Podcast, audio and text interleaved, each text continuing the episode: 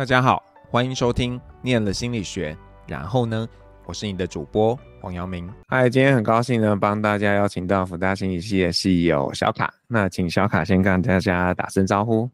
呃，大家好，我是小卡。那小卡要不要跟我们说一下，你那个时候是为什么会决定要念心理学的？呃，其实我念心理学算是意外，嗯、因为我算是呃只考了第二届，然后那个时候还有填志愿，所以考上心理系的时候其实是填卡的关系。这个有一个很长的故事的，所以并没有这个在之前就觉得要念心理学这样子。呃，没有，因为当时比较想要念资讯工程，然后后来因为填卡的关系是，嗯、呃，那时候缴卡的时候想说怕会不上，所以那个时候就翻了志愿书，然后看到心理系是可以填的，所以我就填卡了。嗯、那我只有到直到放榜之前，我都不知道心理系要干嘛。严格说起来是这样。嗯，不过这个。资讯跟心理差有点多哎、欸，呃，什么意思？就是说，呃，想念资讯跟想念心理学啊，它两个差异性蛮大的，是蛮大的。不过我算是后来进学校之后蛮庆幸的，因为，嗯，呃，它对我来讲蛮有蛮大的意义是，呃，对我自己心理上或者对我的人生上的一些想法是有改观，或者是。让我对未来比较有一些多一点的想法，而不是纯粹就只是想说念书找一份工作这样子。所以在过程中有一些新的发现，对，有找到一些新的出路跟方向。那那你在毕业之的时候，你觉得你要怎么要往哪里走啊？那个时候有什么想法？呃，其实那个时候，呃，我觉得心理系有个特性是。都大概是非典型的就业者，应该这样讲。我当时在大学的时候，嗯、呃，因为家境的关系，所以我从大学就开始自己呃工作赚钱。我那时候已经是补习班老，因为它可以支撑我这生活这件事情跟学费，所以生活跟学费都自付。所以呃那时候毕业第一个想法是想说，不然就回补教界。可是后来想想说，因为那个时候从呃硕士班毕业的时候，觉得说。好像不应该浪费自己学的东西，所以我就进了顾问业，然后所以就这样子到顾问公司呃工作了这样好几年这样子。嗯，然后呃在顾问业你做的事情是去呃提供培训吗？还是说帮他们做咨询呢？呃，没有，应该是说那个也算是意外，就是我那时候进去顾问公司我也没有设限，就是我觉得念心理系有个特性是我们从来不会去设一个。呃，我一定要做些什么事情，而是我可以尝试着先做看看。所以那时候被分配到农业相关部门，所以我的呃组名就叫呃农业创新组。那我本来以为是我要去下农田做一些工作，结果没想到是呃到一些庄园啊，或者是农会啦，或者是一些农企业的辅导，包括譬如说一些做品牌、做海外的行销，然后带他们的产品到海外去做一些呃宣传啊、拓商等等的。所以那个时候没有想那么多，但是就是有点像是说，呃，进到企业里面的四年，就是比较像是又念了一个大学，又念了一个专业科系。那对我来说，心理系给我一个弹性是，我可以怎么样，呃，用最有效的方法学会一件事情。对，对我来讲是是有这样的好处。那后来为什么会就是在转换这个跑道？哦，因为当时我算是。呃，一直以来我蛮认真在做每一件事情，那这也是心理系给我的一个训练或熏陶吧。我觉得是，呃，至少做每件事情都能全力以赴。所以我那时候很快在公司很快就升主管，我大概是那间公司目前记录上面最快升主管，但我不是最年轻的。我那时候二十六岁进公司，我二十八岁升主管，然后两年升两年半左右升主管。嗯、可是呃。最有名的是有一个女生是二十二岁进公司，二十六岁升主管，她四年才升主管。那那个时候升主管之后，我又在做了一年多，可是因为压力太大，然后我觉得那不是我想要的人生。那我一直在反思，呃，这样的方式是不是我要的？这也是我觉得心理系给我一个特性，就是我永远在思考有没有更好的一个方向。所以那时候决定就先离职，然后就呃那时候也没想那么多，就直接想说那时候刚好有 Skyscanner。这个网平台，我就看哪边有便宜的机票就往哪里去，所以我那时候刚好就到看到纽西兰有一个，就是它有个 package 是直接飞纽西兰比较便宜，我就直接买了。然后比较有趣的是，我在出发去纽西兰之前，我根本不知道纽西兰长什么样子，我也不知道它有南岛北岛。所以我觉得心理系给我一个最大的，呃，应该是说好处是，我永远都可以去试着挑战各种可能性，而不会想说，哎，这个东西会不会让我觉得有点害怕？至少我可以先试试看。所以那个时候是想要去度个假吗？还是有别的想法？就想要度个假，嗯、然后那时候先离职，然后离职之后，呃，想说先做个，先先度个几几个几天几周，我没有设定，但没有想到，我觉得去那边的时候，因缘际会可以在那边开始呃拿签证工作，到澳洲 working holiday。那我觉得这段期间对我来讲最大的好处是我体验到不同的人生。那我跟一般人想要去 working holiday 不太一样，因为他们可能是主轴是赚钱。那我的主轴是体验，所以我从一级产业，就是从农业，就是就做摘果的，做樱桃，到呃冷冻蔬菜工厂，到服务业，到最后当呃滑雪教练，就是只要有那种可能性，我都去试试看。所以是在那边才学怎么滑雪的吗？还是在台湾就有接触？哦，没有，呃，这很有趣，我接触滑雪算是一个意外，就是那个时候说要呃，我朋友早说要去滑雪。然后我说什什么东西是滑雪，我也不知道，完全没有任何的概念。然后我说好吧，我就去。去了之后呢，因为一开始上个体验的课程，然后觉得好像还蛮好玩的。然后那时候国外买很便宜，就是你到那种类似他们叫 OP Shop，就是教他们是一个教会组织。那在澳洲他们有个组，啊，不是在纽西兰他们组织叫做呃 Salvation Army，就是救世军。他们就是有点像是人家捐东西，你到那边可以去买，呃，可能五块钱。十块钱澳币左右，但两三百块台币可以买到一些人家不要的东西，但是那些东西可能还可以用。那我就买了雪具，然后试试看。然后因为呃当背包客嘛，背包客相对来讲比较穷，所以就想说怎么学滑雪。那那时候刚好有就想说，那不然我就看 YouTube 学滑雪。所以我就看着 YouTube 在雪面上，哎，这个动作我就做了，跟着做，做了之后两三趟，哎，我会了。然后就这样一路花了四天的时间，就学到各种东西都大致学的差不多。然后那时候遇到一个雪山前辈，他是教练，然后我就好奇问他说：“那我下一步要干嘛？”他也很意外，说我四天可以学到这种程度。然后他就说：“不然你去考教练执照好了。”然后我就说：“好吧，我去参加课程，我也不确定我会过。”结果我就过了。所以从不会到会，只花了八天的时间。到到拿到教练执照是八天的时间。然后后来因缘际会，呃，回台湾，然后接触到一个旅行社，他需要顾问，也需要辅导，然后也需要去呃教练。所以我就呃接触这一行，就等于说我斜杠出这一行。不过因为呃台湾的雪季，应该说滑雪这个产业大概只有一月二月，因为大多数的客人也是跟着寒暑假走，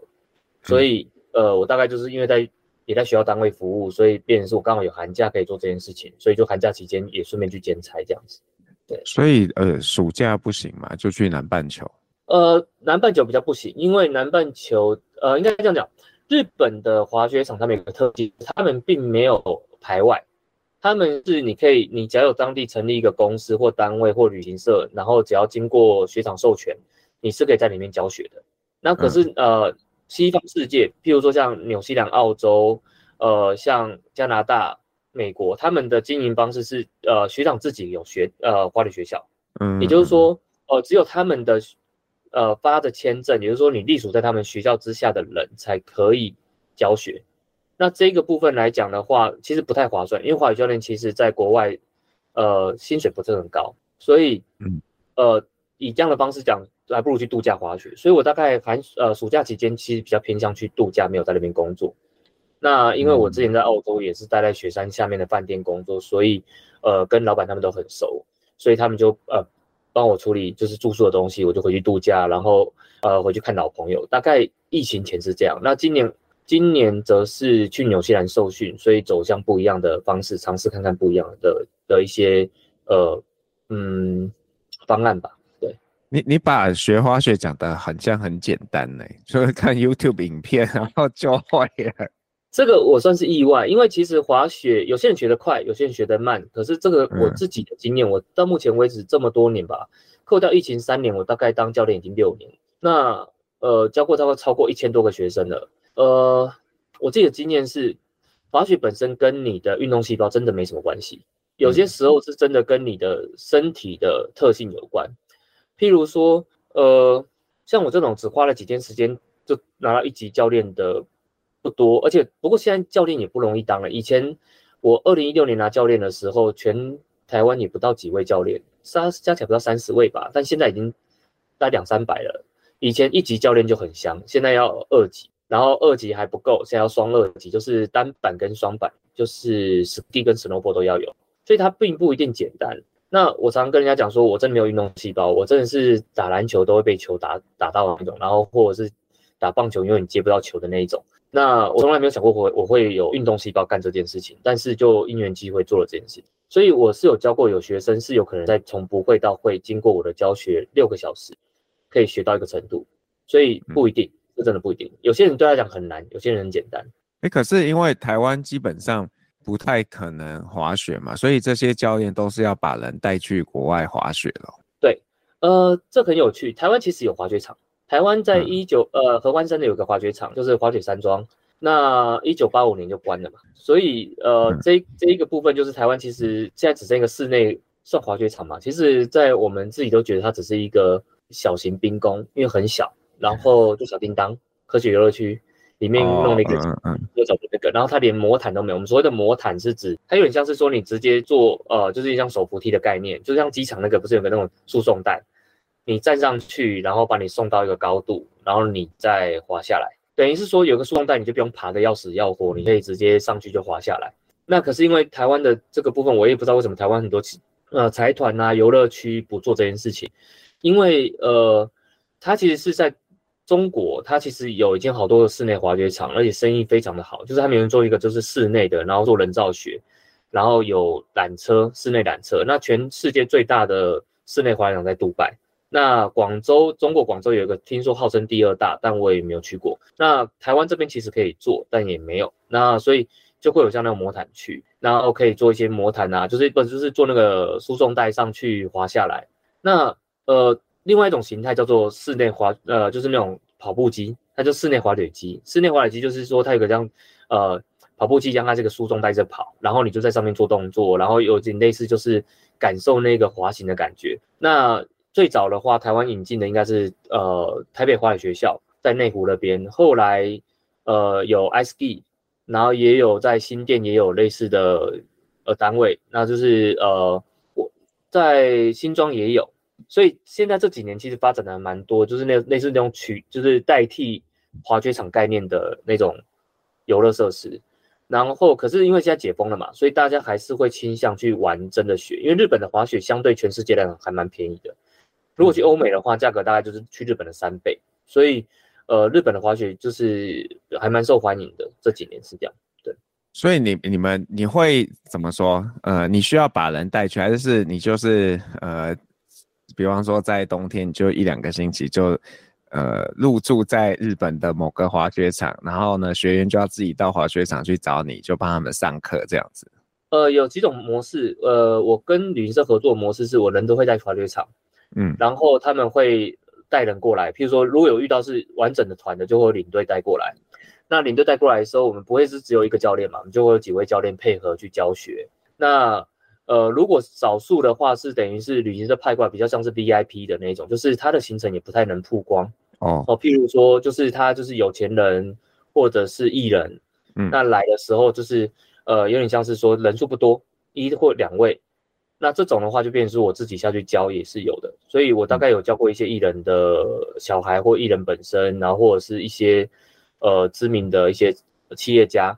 跟他们小孩，对，就是有教过那。呃，我我比较擅长拍照，所以通常他我会帮他们拍一些他们可以放到他们自己 IG 上的啦，或者是一些宣传的影片。譬如说，你可能查了某一些，呃，他们去滑雪的呃照，就是一些新闻，某些照片是我拍的这样子。对，所以当教练还要斜杠拍那个滑雪摄影这样子。哦、呃，都要啊，因为其实呃，应该这样讲，就是说有些教练呢喜欢做各种不同的东西，像我喜欢摄影加教学，所以会在我把。学生他们离开的时候，我会给他们一个就是小短小短片，等于说说他们整个从学习过程中的一些有趣的画面，我把它集结起来，帮他放个音乐，然后他可以当留了纪念。那有些教练呢，会习惯性的就是呃帮教帮学生做一些，譬如说呃你就是帮他们写一些小小的那种文字啦，或感谢函之类的东西，或者是证书之类的东西，所以不一定。就看你是什么样形态的教练，然后你做过自己始终的粉丝。譬如说有些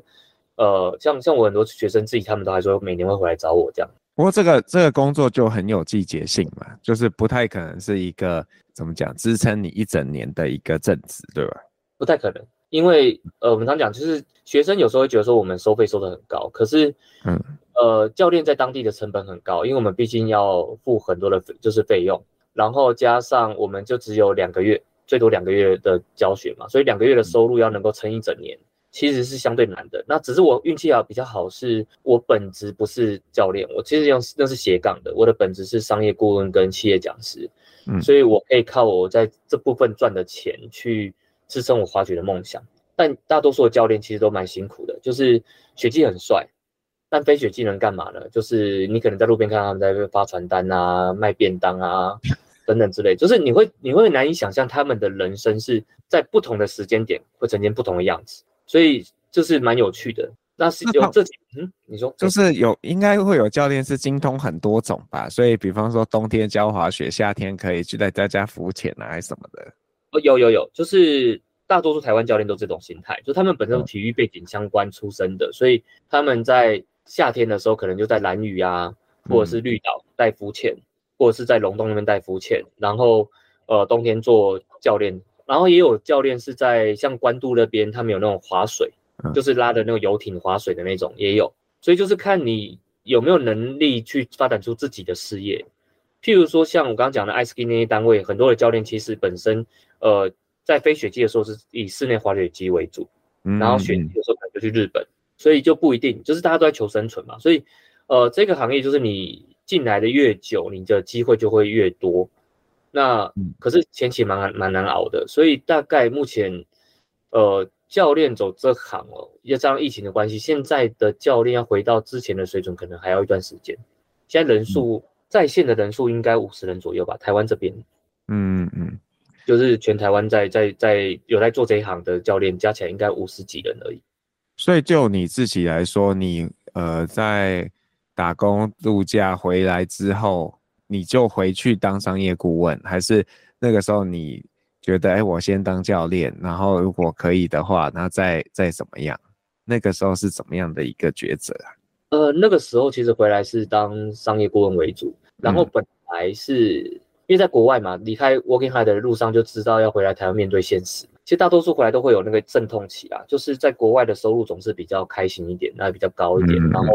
但是在国外大多数我们去 Working Hard 都是算是。呃，劳力活大多数。那我比较运气比较好，是我后来有做到咖啡师，就是在咖啡厅工作。可是即便那样子，他大多数的情况也都算是劳力型的工作。那回来的时候呢，就刚好因缘机会有顾问公司的朋友，就是鼓励我自己出来做，就变成是属于自己接案的顾问跟讲师。嗯、然后呃，做做一做还不错。后来刚好呃，就运气很好，就是又刚好有旅行社需要。教练也需要顾问，所以我就又回去接了滑雪这一行。所以当初本来一回台湾的时候是打算把这个放掉，就是滑雪嘛，当兴趣就好，就没想要再继续做。嗯、只是没有想到，就是又回到呃滑雪产业里面，然后这几年大概就是跟很多不同的旅行社、不同的单位合作，然后就到现在了。所以呃，我觉得比较有趣的是说，大概我常在工作的过程中一直在想一件事情是，会不会这就是戏上给我的一种。能量就是我至少可以知道说，没关系，要再试试看，再找到一些不同的方向，而不会说，哎，我一定要追求稳定或追求呃固定的人生，或是以追求赚钱为主，倒是没有。所以你现在是自己有一个顾问公司？诶，算是，但是大多数情况下面都是呃客人介绍客人，就是因为、哦、对，因为我我应该说我的个性是我不喜欢管人，嗯。哦，我喜欢有弹性的生活，就是跟也是跟可能我有时候常觉得这是跟心理系的特性有关，就是我们觉得喜欢就是哎，反正人很麻烦嘛，所以我们就尽可能不 对，因为心理系我们当学会一件事情，就是人很很太多太多面向要处理，嗯，所以我就想说，那我就自己接为主，偶尔跟别的单位合作，譬如说，哎，有个顾问案比较大，那我可能不是自己接，我找几个也是也是顾问的朋友一起来做这个东西。对，比较不会像是自己开间公司在做这个。嗯，了解。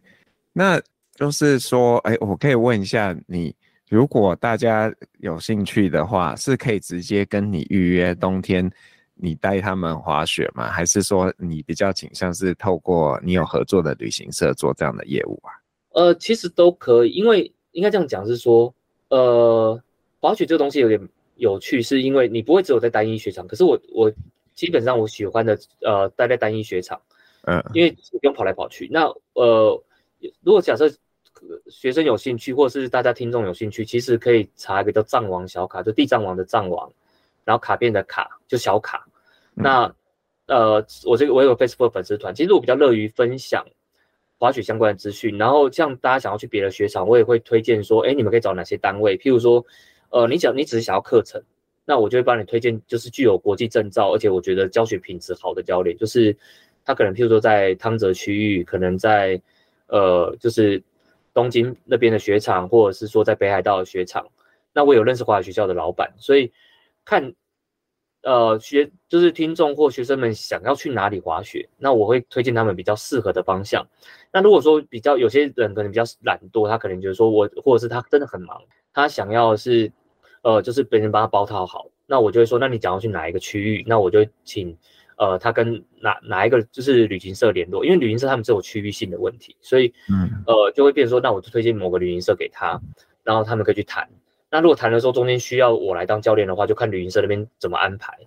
因为有时候不是，因为我们其实我就一个人嘛，所以我他有些时间是已经被定定死的。那当然我可以找一些配合的教练帮忙，又或者是旅行社自己有教练，所以不一定，就是看呃学生想要去哪里。那如果是来藏王温泉滑雪场，就是在日本东北，就本州的东北的那边的话，就是靠近仙台机场那边的话，嗯、那欢迎随时可以找我这样子。嗯。听起来很不错哎，就觉得下一个冬天应该是要跟你学习，因为这个我们小孩一直抱怨都没有看过雪，然后那爸爸只是觉得运动细胞很不好，这个要滑雪根本是登天难。但是听你讲，很像并不是那么困难的一件事。但是我我自己有另一个门槛，就是我有点怕高。然后如果是你是有坡度的滑雪，那个会有重力加速度，感觉非常的害怕。就是呃，应该就是说。不会一开始初学者就带非常难的线啊。不过我觉得这种跟骑单车一样，就是你一开始一定会不熟悉，你在体验你身体的作动方式的时候，你会怕失控，所以你对一点点高你就害怕。所以我们一般教学的时候会在很初学者，那几乎很平的地方，那很平的地方大概你就是时速根本不到十公里。可是即便是这样，学生都会觉得说哇，好快好快好快。可是通常你能够让他意识到，就是。他真的没那么快，你就帮他拍一个小影片，然后给他看，你刚刚的速度是长这样，所以他就啊有这么慢。可是随着你学的越多，呃，你的你能够控制越好，其实你会有个习惯。像我们到这种程度，我们看到悬崖就是那个越陡的地方，我们就很想跳下去，因为那个刺激感很好玩。那可是其实基本上滑雪就这样子，就是你可以尝试看看。不过我教了这么多年，我是没有遇过一个学生，呃。玩过一次之后，从此不再玩，因为他们就就会发现，哎，原来这样就可以控制，这样就可以滑雪了，然后就可以看风景。那我觉得滑雪我最喜欢的一件事情是不是只有玩雪，而是你滑到哪个地方，你可以看到不同的风景。你有时候可能可以同时看到日出，或者是你滑了完之后看到日落，又或者是可以看到湖景，有各种美景都可以看。然后跟朋友就滑一滑，休息的时候可以吃一些美食。然后，呃，雪白的世界其实蛮漂亮的。那我会比较推荐大家去日本滑雪的最大特性，是因为日本的雪很软，然后通常比较偏松。所所谓的松，就是很像棉被那种感觉，就是你摔了其实不太会痛。唯一的坏处是你爬不太起来，因为你不知道怎么施力。然后因为雪很松嘛，就是你脚被绑住了，所以你在雪里面就基本上你不知道怎么站起来。那这时候教练就会告诉你一些技巧，然后初期一定是教练帮你把呃帮你站起来。那久而久之你就会了，那至少你摔得不痛，你就不会害怕。那欧美的滑雪场或甚至纽澳的滑雪场最大特性就是偏冰面，因为他们太阳很大，雪下完之后没多久，太阳晒晒它就变得硬的，所以呢就是摔了超级痛的那种。嗯，那所以建议就是初学者其实日本是非常好的地方，所以我觉得如果大家有兴趣可以去体验看看。那现在日本的滑雪单位很多，就是这这一块哦，从业人员大概相关的去掉教练以外。至少有上万人，因为这个市场很大。嗯、那各家旅行社、大旅行社都有在做，譬如说像雄狮啊，那最早是可乐旅游，所以都有在做这一行了。所以大家可以试试看，嗯、然后相信大家会蛮玩的蛮开心的。去日本，那你自己在这样子两个身份间转换，会不会有时候有点错乱？还是时间就切割得很清楚？反正到了寒假，我就是滑雪教练，然后平常我就是一个商呃这个企业顾问。呃，其实这蛮有趣的，就是我觉得这个搭配的这个斜杠其实搭配的蛮刚好的原因，是因为其实我我有时候觉得，因为我是做行销相关的顾问比较多，那台湾的行销档期很多时候是跟着寒暑假走，也就是说，呃，暑假期间有很多活动，那不会在暑假的时候才开始才开始做行销，一定是在四月、五月或者六月之前就要把所有东西都做完，比如说。啊，广告怎么上？找艺人来做代言，然后做各种东西都要全部在六月之前就就要全部弄完。那七八月基本上就已经在 ongoing 了，等于是说已经在呃收割了。等于说我行销做完，要开始做收益了嘛。所以七八月基本上没我的事。那寒假也是，过年期间没人在找顾问的，所以过年期间就我就自由了。所以我本来这段时间就没事做。那我刚好就去滑雪那边，呃，也可以。那因为顾问有个好处，现在这个年头视讯会议啦，或者是处理很多事情可以用线上方式处理，所以紧急状况下我在国外还是可以处理啦。所以我觉得身份转换倒是没什么问题。我唯一比较喜欢滑雪多于当顾问，有个特性是滑雪学完的那一天，你的学生会笑，他学会的时候他其实很开心，那种笑是会渲染的，你会觉得哦，他他觉得他值得，你也觉得他你教会他你也很开心，那那种东西是可以带在。记忆里面的，因为我常常觉得说，呃，心理戏嘛，学会一件事情是情绪啦，呃，感觉都是可以留的比较长久的。那是在这边讲知识的啦，讲一些技巧的东西要来的有效。那当顾问呢，说实在的，老板就算解决他的问题，他也不一定会笑给你看，他顶多就是哦，我赚到钱了，嗯，很开心，对，就这样子。所以一种是立即性的回馈嘛，你的那个 feedback 就很立即，那、啊、一种就是。你可能等到老板有一天，他可能回来找你说：“哎，顾问，感谢你那时候帮我们做什么事情。”那个也好久以后了，所以我比较喜欢那种呃开心的感觉。所以滑雪这东西这几年还是没有办法放掉的原因，是因为有时候很忙，但即便这样，我还是逼自己，就说：“哎，这段时间我还是得出去。”嗯，对，至少看了雪会有一种放松的感觉，也顺便出去减肥，因为台湾、哦、台湾的食物其实说真的很容易发胖。嗯、那出去滑雪的时候呢，因为滑雪通常不太不会饿，因为你在运动。然后你一天吃的东西也不多，加上日本的食物，我觉得即便是 Lawson 就是超商，嗯，seven 啊，全家都不会太油，对我来讲是这样，所以我觉得出去都概可以减个大概三四公斤吧，当然两个月可以减到大概五公斤左右，嗯，也不是说不健康的瘦，照常吃，然后照常就是各种呃自己煮啊什么之类的，也没有说吃的比较少，可是就容易瘦，因为你每天在动。所以，我我觉得是对我来讲是一个好处啦，维持健康的方法。对，嗯，那你自己有想过，就是未来你会一直这样子吗？还是说会有什么样的机缘，你会想做别的尝试啊？这我就真的没有预设过诶，因为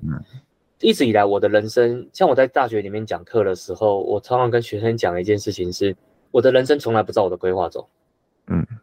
就是我从大我念心理系从来不是我原本想要，但我觉得念心理系是我觉得目前为止最值得的一个人生经历。即便有些时候你回头看，在那段时间之内遇到很多事情，那会让你的人生里面你会有时候很挫折，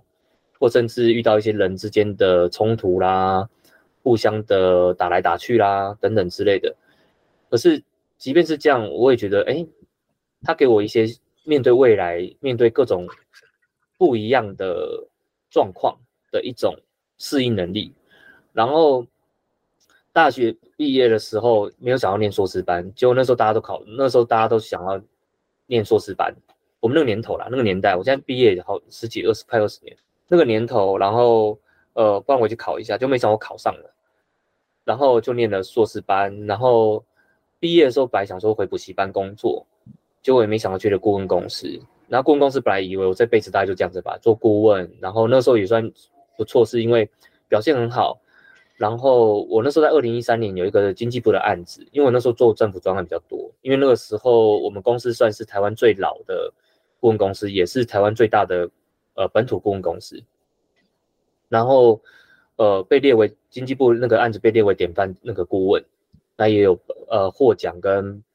呃上台分享。但即便是那样，我也没有想说会走到 working holiday，那时候要是逼不得已，那时候健康，我觉得健康出问题是因为我几乎没办法睡觉，那个时候太忙了，两个现在睡两个三小时就会醒，然后那时候觉得自己快撑不住了，所以才毅然决然离职。离职也没想过去 working holiday，也没有想过做教练，然后也没想过回来之后又回去顾问业，然后同时又兼教练，所以我从来没有想过人生进程啊。未来我是不排斥面对各种。有趣的机会，但至少我目前的短期内的想法是，即便是有新的机会，滑雪也不会是我要放掉的东西，因为它是至少让我维持在心里开心层面，这件事情非常重要。就是滑雪，我很喜欢的是，当你一个人滑雪的时候，你会有个专注感，然后当你就我喜欢滑 ski，ski 就是两只脚嘛，双板，嗯。单板也会，因为两个都是二级教练，就是都有一定程度。可是我喜欢双板多一点，是因为当我高速的时候，就速度快到大概七八十公里以上，滑雪可以非常快。如果你今天呃放板放比较多，然后斜度比较斜的话，其实速度可以破百公里。那可是那一瞬间你，你你会，其实你滑是快的，可是你会有种专注感，你会觉得时间过得很慢，然后那个风吹到自己脸上很舒服，所以你就会觉得有种释放的感觉，所以我觉得，即便未来遇到其他的机会，我也是不会说放假滑雪。就像这大学讲课这件事，也是呃出现的机会。疫情期间嘛，那、嗯、因为其实说真的，大学老师老师你也知道嘛，就是不不太赚钱。没错啊，我其实也想问，这个去兼任就是很佛心做功德的事情，为什么会想做？那时候没有想那么多。那时候疫情期间的时候，呃，一个讲实话，那时候顾问顾问案也少，因为企业觉得不赚钱，也看不到未来，所以也不知道要不要花这顾问费，所以也呃，就是那时候也没有那么忙。然后那时候学校老师就问我要不要去兼课教管理，那我想说好吧，那我试试看。然后我就把呃，因为我说我教管理跟别人不一样，就是我把游戏这个概念，就是简单来说，就是呃，我把。称为管理游戏，但其实就是一般企业讲就团那个团队建立就团建，或者是我们一般在高中职就叫高中大学叫团康嘛，把它放到管理的议题里面去，然后放在课程里面，然后第一个学期玩起来还蛮开心的，就是学生玩得很开心，他也学到很多，所以后来我觉得好吧，即便是这样子，那我就先保持住这个就是学校的部分，不过我压缩在一天内啦，就是呃学校他们希望我多开一点课，但我没办法。因为第一个钱毕竟少，嗯、第二个是，嗯、呃，如果只靠学校赚钱，我大概会饿死。对，所以所以我就就就压出来一天，有点像回馈社会吧，回馈学校，然后给学生一些指引。对，嗯，对啊，这个真的是很不容易的。那呃，你有想过就是，呃，怎么说？如果有人他听了这集节目，他觉得他也很想成为一个滑雪教练，那你会给他什么建议啊？我觉得想做就做啊。基本上，嗯、呃，我也我也其实我也训练过想当教练的人，然后我也乐于就是分享，然后怎么做。其实我从那些部分我也没跟他们收钱，因为我觉得这个产业是越多人进来越好。那我觉得台湾的有个特性，这件事情可能讲的有点难听，就是往内互打，打得很凶。嗯可是其实这个产业还在刚开始起，就是呃，应该是说，虽然滑雪产业在全世界已经流行了几十年，那日本已经退流行，可是台湾才刚开始起来。那台湾这一直没有来推，就是因为大家都在占地为王。嗯，很多的教练呢，从一开始去给旅行社请，到后来自己当教练。那其实他们在业界称为黑教练啊，但其实这个东西我们跟日本那边有谈过，因为我当当顾问嘛，我跟日本那边谈过。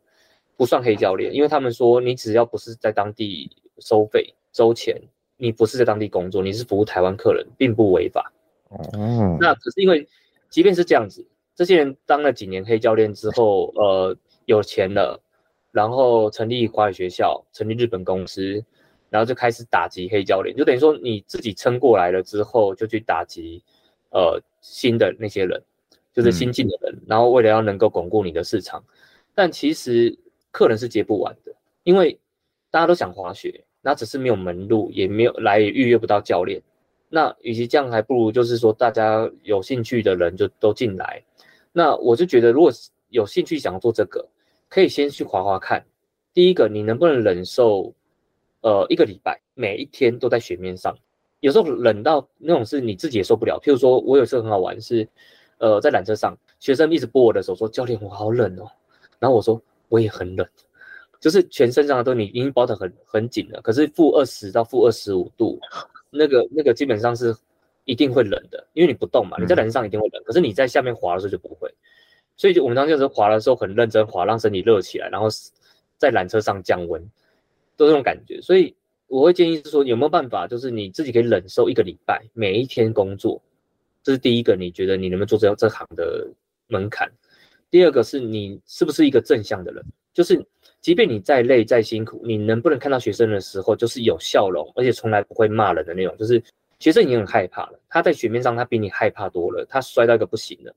你能不能就是给他持续鼓励，说你做的很好，我们再多做一点哦，就是我们当英文英文常讲一件事，我们就是 let's try。多 one more time，就是意思说再做一次，再做一次。那等于是说，如果你能够属于这两种你都能够做的，那这一行可能你会做比较开心一点。因为刚刚讲的雪季只靠雪季赚钱的教练不多。我目前所认识这么多三四十位教练来讲，真正能够靠雪季赚很多钱，然后撑一整年的，而不是当老板的。当老板是另外另外一回事了。纯粹自己当教练跟跟人家合作那种的话，大概两位吧。嗯，他们可以靠当教练年薪百万，嗯，因为他们被被学生指定的，就是那种学生就是要包他，呃，行程包他时间，那他真的有办法，就是可以赚这么多的钱。不然大多数的教练能够在一个学季赚到三十万台币，很厉害的。再扣掉成本，就扣掉你的吃吃饭啊、住宿啊，当然有些单位他会包住宿。那就这样说，如果你今天呃你。觉得这样子你可以试试看的话，那或许可以投入这行。不过要先考个国际证照，我都会说，不是会滑就会教。在国际国际证照里面有几个系统，加拿大、纽西兰、澳洲是比较大众的，在亚洲区是比较多人知道的。那加拿大是这十年来一直不断推广在亚洲市场，所以呃，加拿大系统的话是很着重教学，他们很着重就是。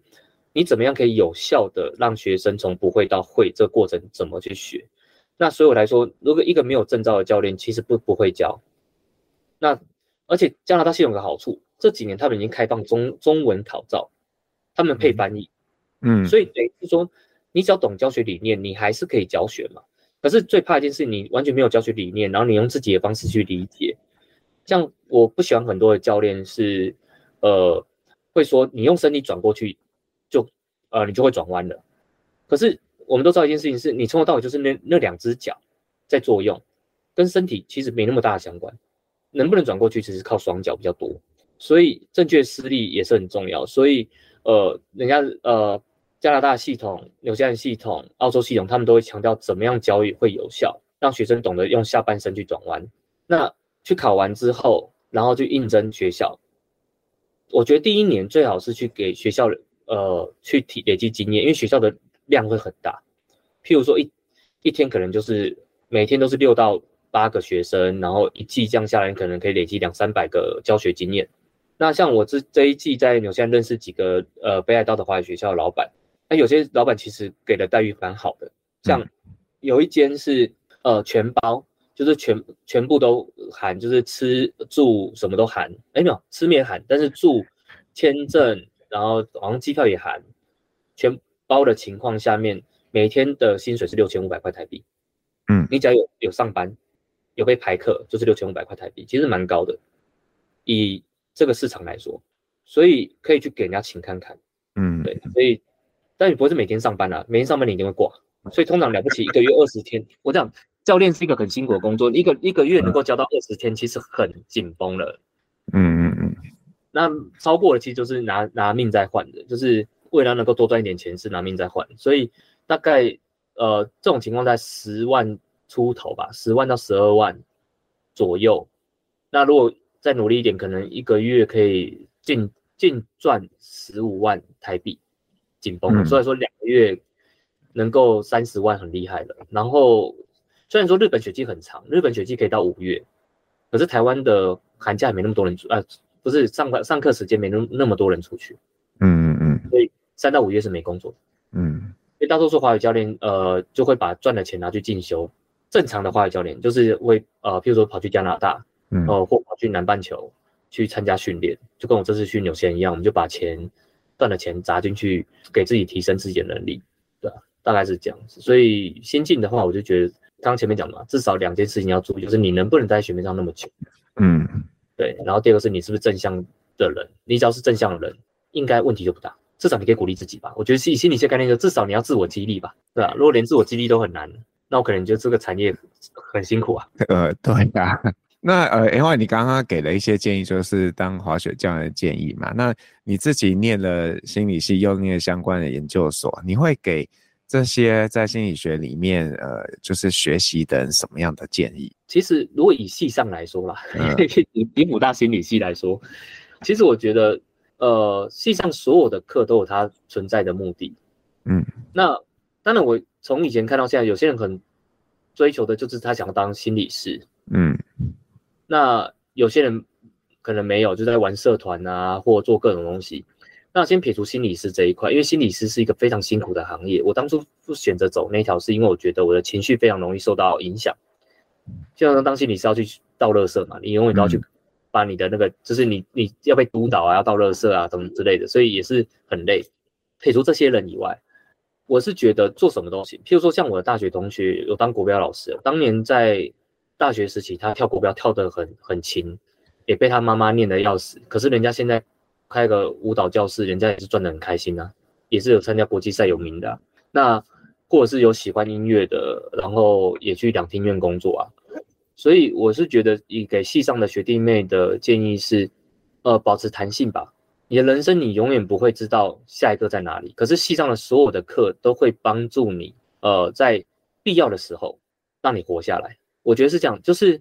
当年学统计的时候，从来没想过统计这么好用，是因为我在企业里面需要这些东西。我光看报表都知道这个统计，就是这个数据到底有没有问题，然后这个这结果是不是有偏颇的，或这个市调的，譬如说当顾问嘛，呃。市调公司给过来的报告到底是不是正确的？那呃，学了团队智商，譬如说像以前夏老师的那个就是团队智商课哦，团体动力，我就把它运用在我的大学教，就是在大学当讲师的教学里面，嗯，就是怎么样在团体里面去运用一个东西，让大家能够往你希望他们去体验到的东西，去让他们往的方式前进，所以。呃，给学弟妹的话，我觉得是大学部啦，就是保持弹性吧。然后只是说，真的不要太混，就是 还是有，就是你念完心理系之后，你连你不用说真的很会念书，但是你不要说连基本的概念，比如说讲到一个东西，你至少知道哦，我知道要去哪里找资料查询一下，知道哦，当年忘记了吧，我可能忘记了，可是至少我还知道他是讲什么东西哦。比如说，比如说呃，神经元，你知道也要知道什么东西嘛，然后你也知道什么。一些智商技巧嘛，然后你也知道催眠概念是什么嘛？那到硕士班，因为我这是辅大心理硕士毕业的，那硕士的话，因为会分组，那我是觉得，呃，不同的组别有不同的特性。那我自己是工商组毕业的，我会觉得给工商组的学弟妹的一个建议就是，呃，选定一个方向之后，把它发挥到极致，你在业界就会有自己的一条路。像我是走消费者心理学的，所以我一直不断在辅导的过程中比较强调是市场怎么看待产品这件事情，市场怎么看待你放的广告这件事情，所以切入角度就会跟一般的企业顾问不一样。在喜欢做人资的，那你的操作方法可能因为系上的教学，你也会跟别人不一样。我觉得呃，福大心理的特色跟其他心理系，我自己觉得啦，这么多年经验真的不太不一样，比较偏向。内化就是，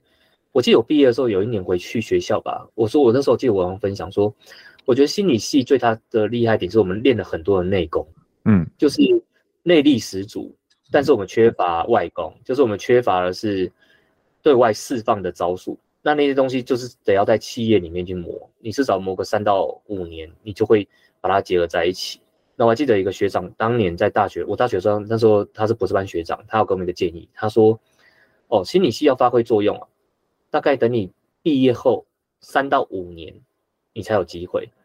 那时候我不不能理解，然后后来我自己在外面理解的时候很简单，因为你只有管人的时候，当你有当到主管的时候，你能管人的时候，你才会发挥作用，对吧？我觉得大家可以心理系这样的建议吧。嗯，好。那我不知道小凯有没有什么东西是有想要讲，但是刚刚没有机会讲的。应该也没有吧。其实要讲的东西很多诶、欸，我觉得当老师有个最大的特性就是很会讲，很会讲，就是要人问，然后我们就会、嗯、呃把我们所知道的讲出来。是的，好，那就如果呃听众啊或未来学弟妹有问题，我们再转交给小卡，让小卡来回答。可以啊，可以啊。嗯，那呃，如果你是 KKBOX 的用户呢，你接下来会听到小卡要点给你的一首歌，那请小卡跟我们说一下你要点什么歌，然后为什么？哦，就是忍耐，就是艾维奇的那个忍耐，因为他虽然是用他呃里面的歌词很有趣，他是虽然是讲他父亲的，跟他讲的角度，但其实我觉得是对自己讲话方，就是呃不要让你的人生就这样虚度过去，就是每一刻其实都会，因为你时间过得很快，那。一切总会过去，所以要活在那种就是，呃，值得回忆的事情上面。就是你有一天可能等到你六七十岁退休了，你回头看这件事情是你值得拿来回忆的，而不是你人生过了好像什么都没有。就像我觉得做滑雪东西，我不知道可以做到几岁。呃，目前全世界最有名的教练，九十七岁还在教，走路都有问题，但是一上滑雪板之后就很很会滑了。日本我常看到很多六七十岁的老人家在滑雪，那所以我不知道这一行我可以做多久，但是至少我觉得，呃，每一年我都给自己一个目标是，至少留下一点回忆。就像纽西兰这次我回去，其实我很喜欢纽西兰。我当年离开的时候，呃，我永远记得那个印象很深刻。我那时候坐纽西兰航空回台湾，然后那个时候机上放的是那个魔戒的那个安全示范影片。嗯，就是现在也改版了，大概前一版，我印象深刻是我能看到的时候，那个眼泪直接这样撇竖，就直接这样掉泪。然后我旁边大妈很惊恐的看着我，我觉得她可能觉得我是恐怖分子。就是那个时候，因为你看到那东西之后，你会在整个呃纽西兰的这段处境里面，七个月里面所发生的所有事情，都会在你的脑袋很快的浮现。所以我后来这次决定回去，就一呃解封了嘛，我决定。花了我花了蛮多钱，大概三四十万以上。回到回到那边，因为这次回去不是工作，是纯纯粹训参加训练跟滑雪，变成你的成本就很高，因为你要租车，要租有地方住，要吃饭，然后要训练的费用。可是我后来决定，就是九年后，就是事隔九年后再回到那块土地上面，其实感触蛮深的。就是很多东西一样，但有很多东西不一样，但是美景依旧。所以我觉得我喜欢这首歌的是最近啊，当年。不是喜欢这首，当然喜欢是那个 Counting Star，他给我勇气出去。然后，可是呢，嗯、这一首是我现在最喜欢的一件事情，是至少我觉得留下回忆这件事情很重要，而不是只有工作。所以，呃，当然你工作上你有些值得拿来回忆的事情也行啊。所以我觉得推荐这首歌给大家，就是，呃，当你有时候觉得你人生有点往无法往前进，或者是你遇到人生困境的时候。或许听这首歌会帮助你，呃，更有力量。好，就非常谢谢小卡，谢谢，拜拜，拜拜拜。我是黄阳明，我们下次见喽，拜拜。